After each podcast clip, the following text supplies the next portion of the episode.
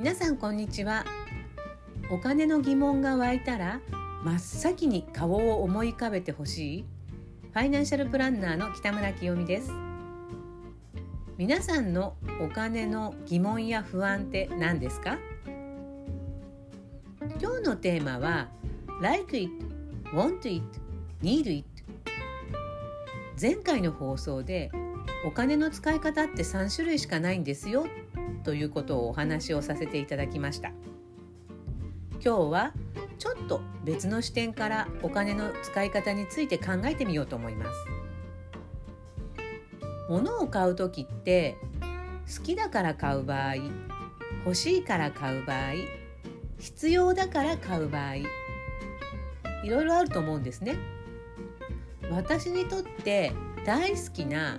ご近所のフルフルのアイスは好きだから買うんですよね。なんか欲しいっていう感覚とも必要っていう感覚とも違う感じです。ただ好きなものとか欲しいものを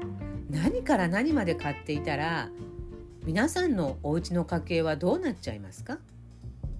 いやうちは全然問題ないよと言えたらいいんですけどね。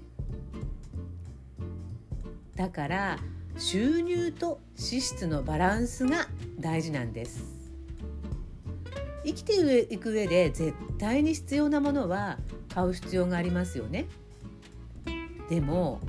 家計のために欲しいものとか好き好きなものを全部我慢していたらほんとつまらない人生になっちゃいますよね。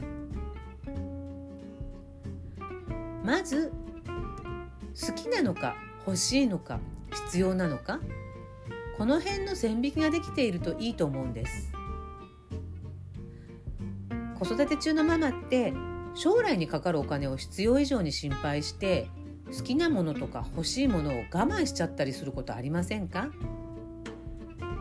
きちんと目標を決めてここまで貯めたいだから今はちょっと我慢って決めているならまだいいんだけど